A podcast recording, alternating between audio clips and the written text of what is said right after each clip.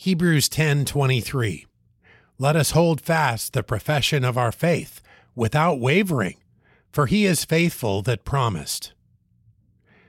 Christians around the world are persecuted and pushed to the margins of society for our belief in Jesus. We are mocked for our manner of life, our trust in the Word of God is questioned, and our Savior is disdained.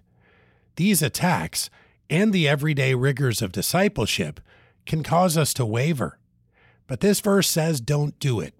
We must take our eyes from circumstances and turn them to the Savior, the one who is faithful. It is drawing near to Him and growing our confidence in His character that will sustain us. The full assurance mentioned just a verse earlier is possible when we know Him. We can hold firm and remain unmoved, not because we have the strength to hold the reins ourselves, but because we have handed the reins to the one who has all strength. When tempted to waver during tests of our theology or trials of life, let us look to the Savior who promised. It is by His blood that we have been cleansed of our sin and brought nigh unto God.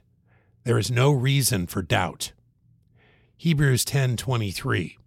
Let us hold fast the profession of our faith without wavering, for he is faithful that promised.